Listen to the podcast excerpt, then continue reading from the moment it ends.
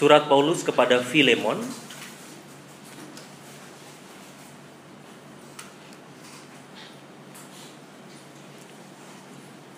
Hanya satu pasal kita akan membaca semuanya dari ayat 1 sampai ayat 25. Sebelum itu mari kita bersatu dalam doa.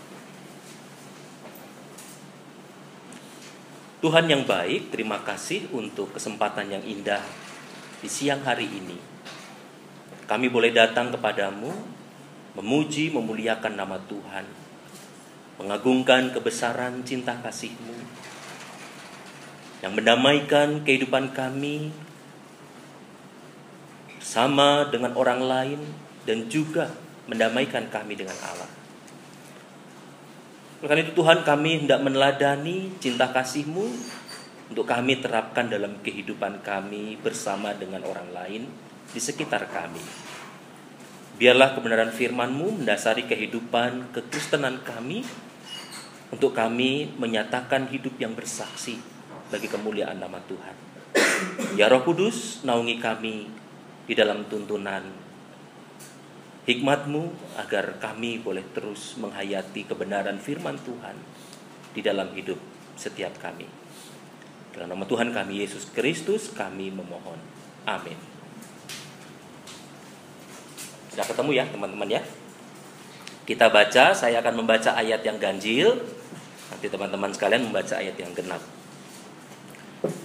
Dari Paulus seorang hukuman karena Kristus Yesus dan dari Timotius saudara kita kepada Filemon yang kekasih, teman sekerja kami.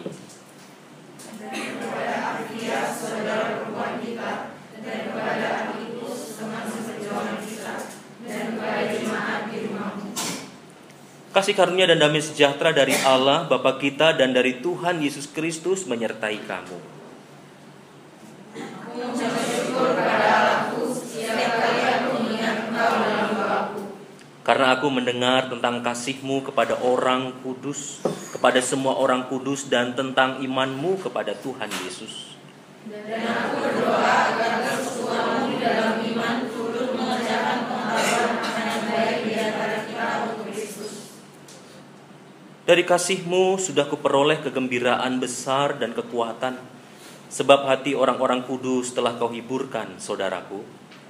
Karena itu sekalipun di dalam Kristus aku mempunyai kebebasan penuh untuk memerintahkan kepadamu apa yang harus engkau lakukan. Tetapi mengingat kasihmu itu lebih baik aku memintanya daripadamu. Aku, Paulus, yang sudah menjadi tua, lagi pula sekarang dipenjarakan karena Kristus Yesus. Mengajukan permintaan kepadamu mengenai anakku yang dapat selagi aku dalam penjara, yakni Onesimus. Dahulu memang dia tidak berguna bagimu, tetapi sekarang sangat berguna baik bagimu maupun bagiku. Dia kusuruh kembali kepadamu, dia yaitu buah hatiku. Sebenarnya aku mau menahan dia di sini sebagai gantimu untuk melayani aku selama aku dipenjarakan karena Injil. Tetapi tanpa persetujuanmu, aku tidak mau berbuat sesuatu supaya yang baik itu jangan engkau lakukan seolah-olah dengan paksa, melainkan dengan sukarela.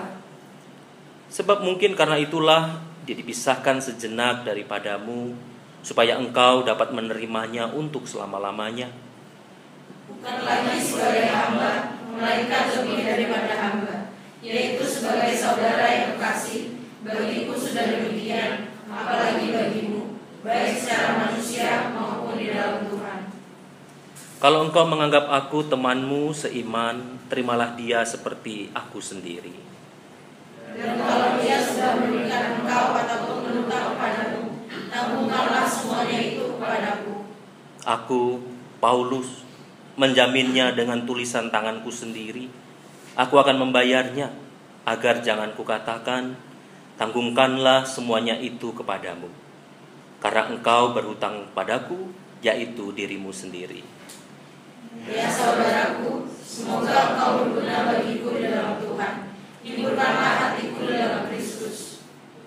Dengan percaya kepada ketaatanmu, kutuliskan ini kepadamu. Aku tahu lebih daripada permintaanku ini akan kau lakukan. Dalam pada itu bersedialah juga memberi tumpangan padaku, karena aku harap oleh doamu aku akan dikembalikan padamu. Salam kepadamu dari Epafras, temanku sepenjara karena Kristus Yesus. Dan dari Markus, Demas, dan Lukas, teman-teman sekerjaku. Kasih karunia Tuhan Yesus Kristus menyertai roh kamu. Demikianlah pembacaan firman Tuhan yang berbahagia setiap kita yang boleh terus merenungkannya dan memeliharanya. Haleluya.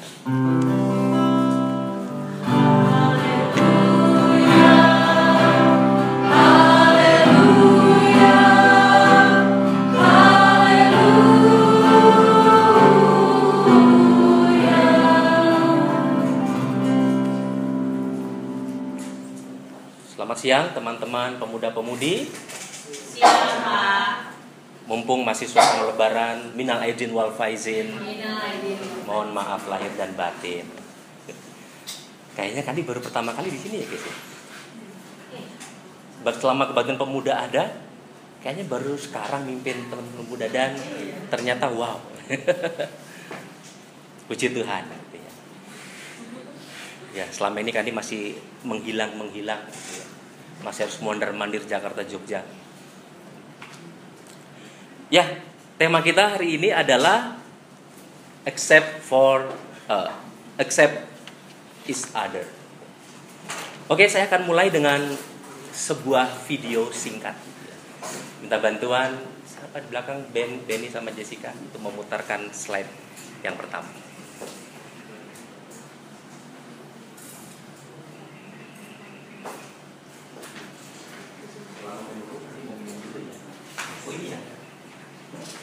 Ini jatah untuk komit bareng aja tuh. Kamu udah ya? Ya sama. Sama.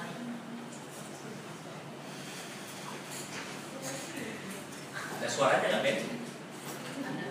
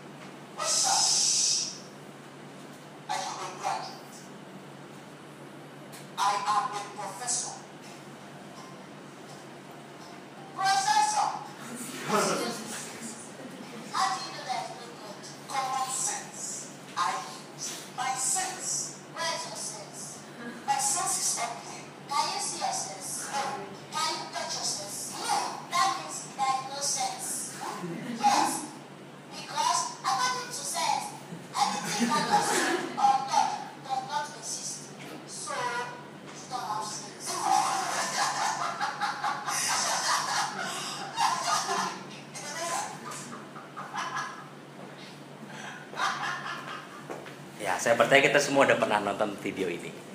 Tapi topik sekarang bukan yang berat-berat tentang eksistensi Tuhan dan manusia gitu ya. ini saya pakai untuk menunjukkan di dalam masyarakat sangat biasa gitu ya. Ada stratifikasi, gitu ya. ada pembagian kelas. I'm professor, gitu ya. Are you graduate, gitu kan? Apakah kamu bersekolah gitu ya. Apakah kamu berpendidikan gitu ya? Aku nih profesor gitu kan dalam video tadi gitu ya.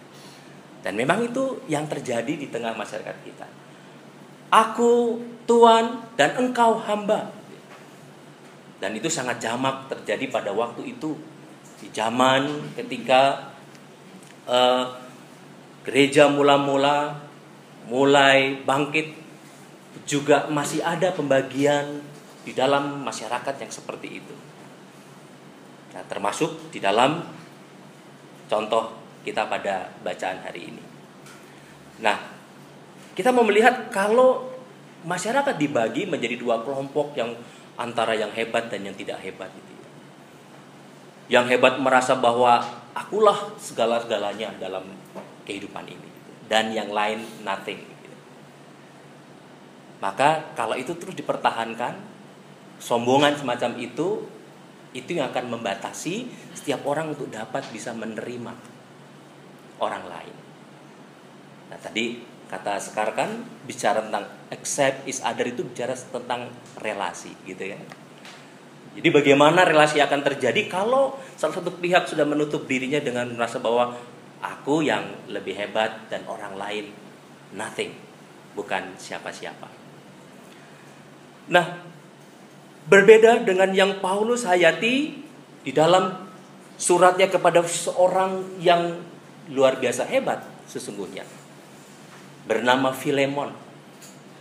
Dia adalah orang percaya yang tinggal di kota Kolose. Kayaknya kurang enak ya kan? Gitu ya. Ini kan lebih enak ini bikin AC. Di situ panas sekali rasanya gitu kan. Filemon orang yang hebat, orang kaya. Dia mendukung pelayanan orang-orang percaya pada waktu itu. Dan biasa jemaat yang mula-mula pada waktu itu ada banyak orang-orang yang menjadi percaya pada Yesus dan ada banyak orang-orang yang punya materi, punya kekayaan lalu memberikan, mempersembahkan semuanya itu untuk pelayanan, menunjang pelayanan para rasul. Di dalam gereja mula-mula kan seperti itu ini. Kita, kita boleh melihat. Coba slide-nya jalan yang slide ketiga ya. Lagi? Ya. Filemon adalah salah seorang yang cukup berpotensial. Dia adalah orang hebat, dia adalah orang kaya, orang yang ternama di sebuah kota. Nah, dia punya seorang hamba bernama Onesimus. Nah, Onesimus itu ketika dia kabur dari rumah tuan yang bernama Filemon. Onesimus kabur, kemungkinan besar dia mencuri milik tuannya. Jadi dia pergi dari rumah dan mencuri milik tuannya, lalu ketangkep dan dimasukkan penjara, bertemu dengan Paulus di dalam penjara. Nah, singkat cerita bahwa Onesimus kemudian dia menerima Kristus dalam penjara itu oleh karena dia mengenal Paulus. Paulus boleh menyentuh hatinya dengan firman Tuhan, dengan kasih Tuhan, sehingga Onesimus yang dari seorang budak yang melarikan diri dari rumah melakukan kejahatan, tapi kemudian dia berubah menjadi manusia yang baru. Nah, di dalam penjara itulah dia boleh melihat perubahan diri Onesimus.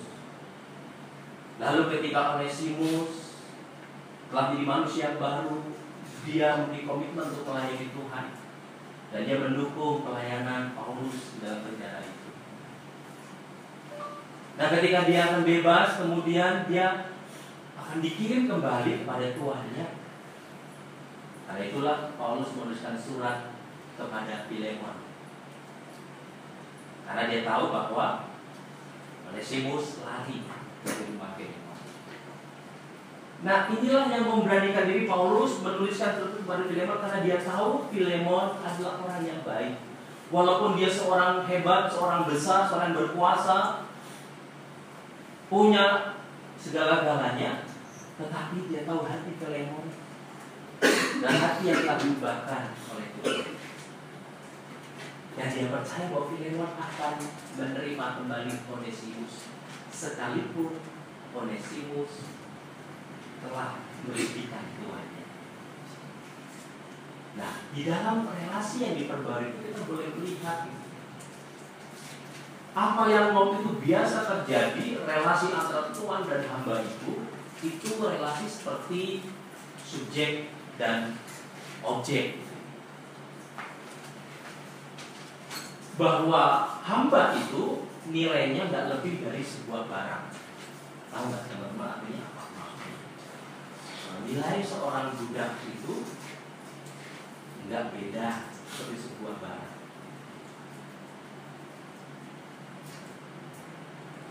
Sebuah barang yang harganya ditentukan oleh tuannya gitu kan. Seberapa tuannya membayar dia, itulah harganya gitu. Kalau tuannya membeli dia di pasar budak seharga sepuluh ribu, ya itulah harganya sepuluh ribu.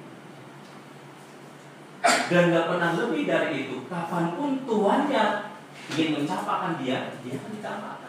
Engkau sudah tidak berguna lagi. Nah itu relasi yang jamak terjadi pada waktu itu. Tetapi Paulus melihat hati Filemon dari pengalaman Paulus dalam berelasi dengan Filemon, bagaimana Filemon jadi orang percaya yang memberikan hidupnya segala-galanya untuk melayani Tuhan. Paulus merasa didukung oleh Filemon dan semua orang jemaat yang beribadah di Kolose pada waktu itu. Sehingga sekalipun Paulus berada dalam penjara, dia mendapatkan dukungan, kekuatan, doa, dan bahkan bantuan material juga didapat dari jemaat di sana. Nah, sehingga dengan demikian Paulus meyakini bahwa hati Filemon itu hati yang telah disentuh oleh kasih Tuhan. Karena itu dia mengirimkan kembali Onesimus kepada tuannya dan dia yakin bahwa tuannya akan menerima Onesimus kembali. Sekalipun Onesimus sudah merugikan tuannya. Nah, ini kan sesuatu hal yang luar biasa. Yang kalau bukan karena kasih Tuhan yang bekerja pada saat itu, barangkali ketika Onesimus kembali, maka dia akan menerima konsekuensi hukuman. Dia akan menerima hukuman yang jauh lebih berat. Tetapi Paulus meyakini itu tidak akan terjadi. Dalam suratnya Paulus meyakini bahwa lebih daripada itu bahwa Filemon akan melakukan apa yang diharapkan oleh. Bahkan menerima Onesimus bukan lagi seperti seorang hamba, tetapi menjadi sama seperti seorang saudara. Gue itu kan belajarnya udah naik banget gitu. Kalau dalam dunia pewayangan itu gambarkan seperti Petruk munggah balik. Tahu nggak Petruk? Kayaknya nggak ada orang berwayang sih. Kalau Patrick ada juga. Petruk tadi bukan. Jadi Petruk itu adalah hamba gitu ya. Lalu dalam cerita pewangi pernah Petruk itu menjadi raja. Nah itu sesuatu yang tidak mungkin dalam dunia pewayangan pada waktu itu. Tetapi ada lakon yang dibuat seperti itu. Nah, lupakan wayangnya. Kalian juga nggak tahu. nah kira-kira seperti itu bahwa Onesimus jadi seorang hamba yang tidak punya nilai apa-apa.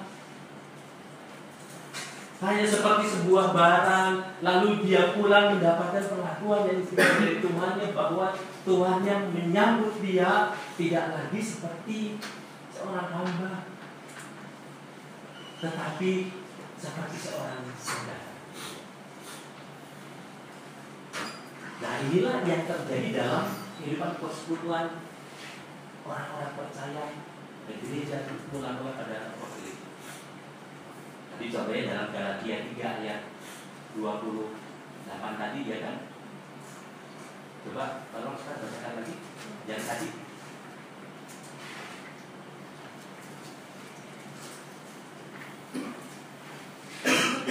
Galatia 3 ayat 28 Dalam hal ini tidak ada orang Yahudi atau orang Yunani Tidak ada hamba atau orang merdeka Tidak ada laki-laki atau perempuan Karena kamu semua adalah satu di dalam Kristus Yesus Nah, jadi itu yang yang diupayakan dan terjadi dalam kehidupan persekutuan orang-orang percaya bahwa status seseorang latar belakang seseorang tidak menentukan bahwa engkau layak untuk menjadi orang Kristen.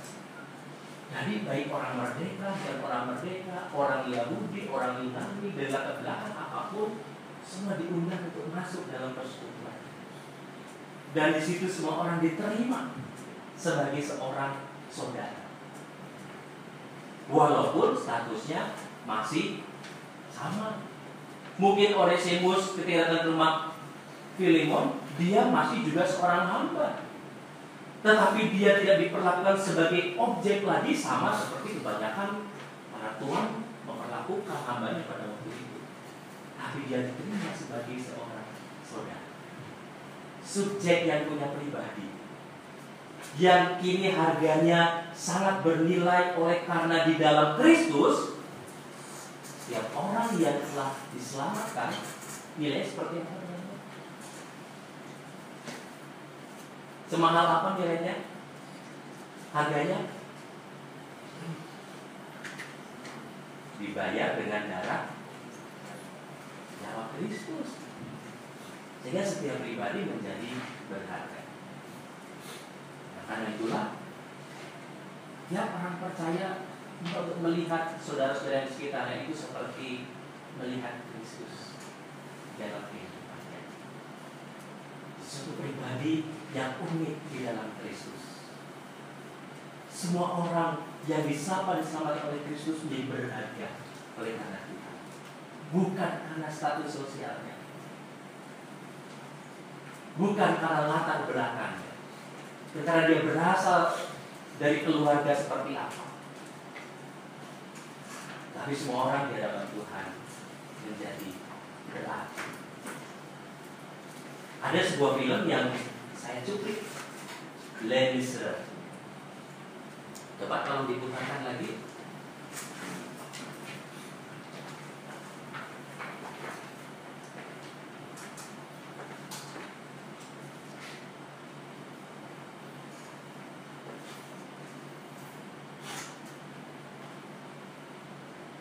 Jan Valjean dia lari dari penjara di sebuah keluarga pendeta. Dia diajak makan malam bersama. Ketika makan malam itu dia memperhatikan sendok peraknya begitu bagus. Sehingga tengah malam dia bangun dia memutuskan untuk mencuri sendok perak milik keluarga pendeta itu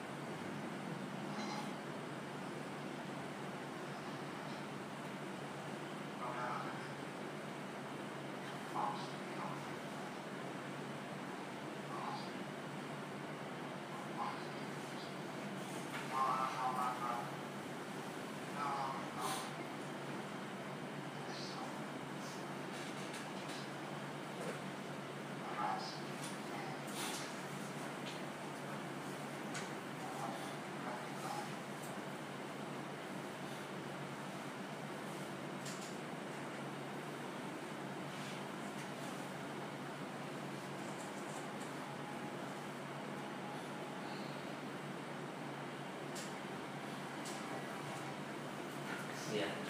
Di dalam kasih, menurut saya kasih menutupi segala sesuatu. Dan kasih bekerja seperti itu. Pendeta itu bisa saja sakit hati, ini sudah aku beri makan malam, boleh tidur di rumahku, lalu dia terus saja aku pingsan dan jatuh. Dan ketika dia tertangkap, kalau itu terjadi di Jakarta Timur udah dimasak kali ya, dibakar dan lain Nanti kita boleh melihat kasih menutupi segala sesuatu. Dia bisa marah, dia bisa melampiaskan amarah dendamnya kepada orang yang telah menyakitinya. Tapi dia memilih untuk mengasihi orang itu. Mengasihinya di dalam Tuhan. Mengasihinya dalam kasih Tuhan. Dan itu bekerja. Bukan hanya dalam sebuah film, tapi juga dalam kehidupan. Secara nyata kita percaya bahwa kasih yang kita nyatakan kepada orang di sekitar kita dan kita menerima mereka dalam kasih Tuhan yang dalam ketulusan kita percaya kasih akan bekerja kasih akan mengubah orang yang tidak baik menjadi baik memang bukan kita yang mengubah tetapi Tuhan yang bekerja mengubah dalam kisah ini ya, kalian kemudian berubah menjadi orang yang baik dia bahkan memimpin sebuah kota menjadi seorang wali kota dan ketika dia memimpin dia ingat dia menjadi seperti ini karena kasih yang dia pernah terima. Maka dia memimpin juga dengan kasih. Untuk kita semua nonton filmnya kan ya berkali-kali bahkan. Dan itu yang terjadi ketika setiap orang diterima dalam kasih kita. Lalu kita membayangkan kita ini siapa gitu ya dalam pemerintahan.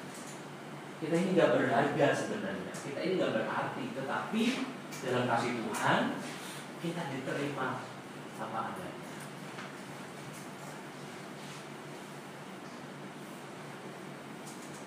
Pernah membayangkan Kapten Amerika akhirnya bisa memegang Mjolnir palunya siapa itu? Palunya gitu. oleh karena apa? Kenapa?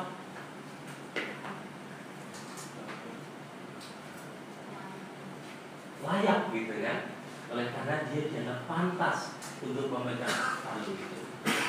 Nah, jadi nanti kalian kalau datang Pak saya ini melamar putri bapak tiba-tiba si bapak bilang angkat tangan. Begini. Lalu bapak itu nunggu-nunggu gitu kan. Nggak datang datang itu palu tor. Dan kamu belum gitu. nanti semua calon menantu diukur dengan apakah dia berhasil memegang palu tor? Atau tidak. Ya karena katanya Kapten Amerika sudah pantas gitu ya. Karena apa? Karena dia memiliki hati yang juga mau berkorban gitu kan. Untuk menyelamatkan orang lain. Dulu Thor pun belum pantas ketika dia masih egois. Tapi kemudian ketika dia berubah hatinya, dia mau menolong negerinya, kerajaannya dari kuasa jahat, baru itu dipertanyakan. Nah, kalau kita bayangkan kehidupan kita, kita ini dipantaskan oleh karena Tuhan yang menerima kita. Bukan karena kita hebat, bukan karena kita kuat, bukan karena kita perkasa. Kita diterima oleh Tuhan. Tetapi karena Tuhan yang memantaskan kita. Oleh karena itu, bagaimana mungkin ketika kita menghayati bahwa kita ini dipantaskan, lalu dalam relasi kita dengan orang lain, kita justru menjadi jumawa, menjadi sombong. Dalam relasi kita dengan orang lain, kemudian kita justru mensyaratkan orang lain ketika dia mau menjadi bagian dari kelompok kita atau tidak. Nah, tentu ini sesuatu yang ironis. Tapi kalau kita mau menerima orang lain dengan tulus dalam kasih Tuhan, maka kita percaya bahwa kita nggak memerlukan syarat apa pun latar belakangnya, siapa pun dia, seburuk apa pun dia, kalau kita menerima dalam kasih Tuhan, itu harusnya kasih yang yang bekerja dan terjadi. Kalau ada syarat, kita berarti belum menghayati bahwa kita diselamatkan oleh Tuhan. Putri saya Anaya sekarang umurnya tiga setengah tahun. Dia telat bicaranya. Ketika sekarang mulai banyak kata-kata yang berbicara. Jadi kalau dia lagi asik nonton film kesukaannya di kamar, lalu saya masuk ke pintu, lalu belum lagi saya duduk udah papa sana. Udah tegas. Papanya diusir nggak boleh keluar, eh nggak boleh di situ. Karena dia tahu kalau saya di situ, papa di situ, Ntar lagi akan keluar, udah TV-nya matiin dari tadi nonton TV. Jadi sebelum papanya ngomong, dan papa sana, saya diusir. Tapi kalau remote-nya kepencet dan channelnya berubah, apa yang terjadi? Dia datang, papa tolong. Tadi papanya diusir, sekarang ketika channelnya berubah dia nggak bisa nangani sendiri, minta tolong papanya. Jadi kalau dia ada maunya gitu kan, baru apa sih gitu ya? Apa tolong? Mensyaratkan gitu ya. Papa boleh di sini kalau kalau aku tak boleh nonton TV kan kira-kira gitu. Nah kita bayangkan kalau dalam relasi kita kita punya syarat syarat seperti itu gitu ya. Maka kita tidak menghayati bahwa Tuhan yang mengasihi kita itu menerima kita apa adanya. Oleh karena itu kita juga mau belajar dari Bunda Teresa. Next slide selanjutnya. Nah, Bunda Teresa mengatakan, bagiku setiap pribadi adalah Kristus. Dan mereka itu diberikan Yesus kepada kita sebagai pribadi untuk dijumpai. Sebagai pribadi yang unik di dunia ini. Bagi Bunda Teresa setiap pribadi adalah Kristus. Jadi ketika dia memandang orang lain, dia memandang Kristus. Nah, kalau kita juga boleh meneladani Bunda Teresa yang seperti itu, maka kita akan dimampukan untuk juga mampu menerima orang lain sama seperti kasih Tuhan juga telah menerima kita. Nah, saya sama kita juga diajak untuk melayani mereka, menerima mereka, menjumpai mereka, merangkul mereka di dalam ketulusan hati kita.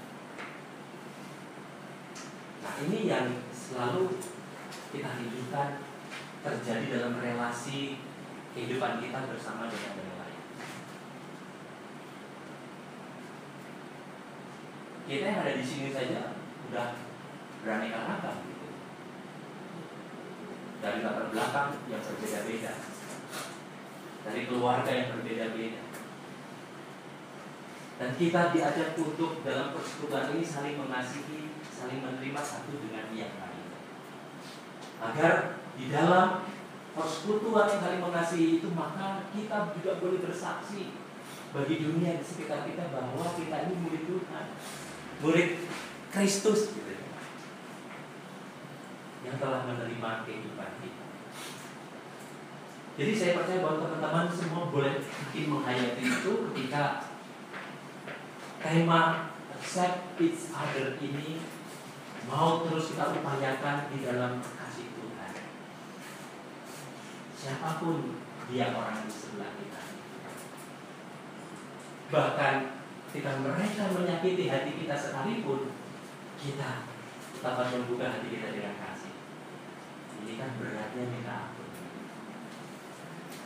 Kita bisa belajar dari video singkat seperti yang satu ini. Saya percaya kita juga semua sudah melihatnya.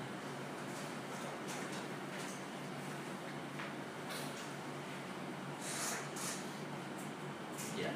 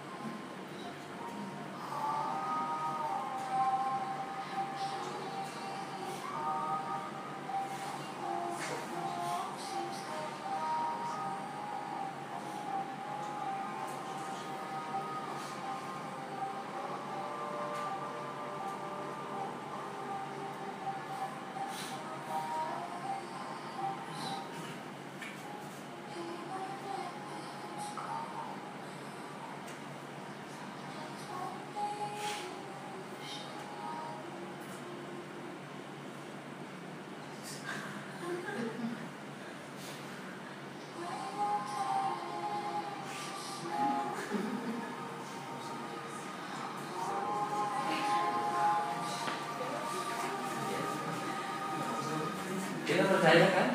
Love will find a way gitu kan. Kasih pasti akan menemukan caranya gitu. Bahkan dari, segala yang tidak mungkin gitu ya. Mereka juga berteman dengan landak. Ternyata ketika dengan bemper gitu, mereka bisa berteman gitu. Karena mereka dari awal udah punya niat ingin menerima pilihan kecil itu apa adanya. Tapi kalau dari awal udah nggak punya niat untuk menerima dia gitu, maka sedang kecil itu hanya akan terus duduk di belakang, paling belakang, dan dia akan terus ada di pojok kelas, nggak akan bisa bermain dengan teman-teman.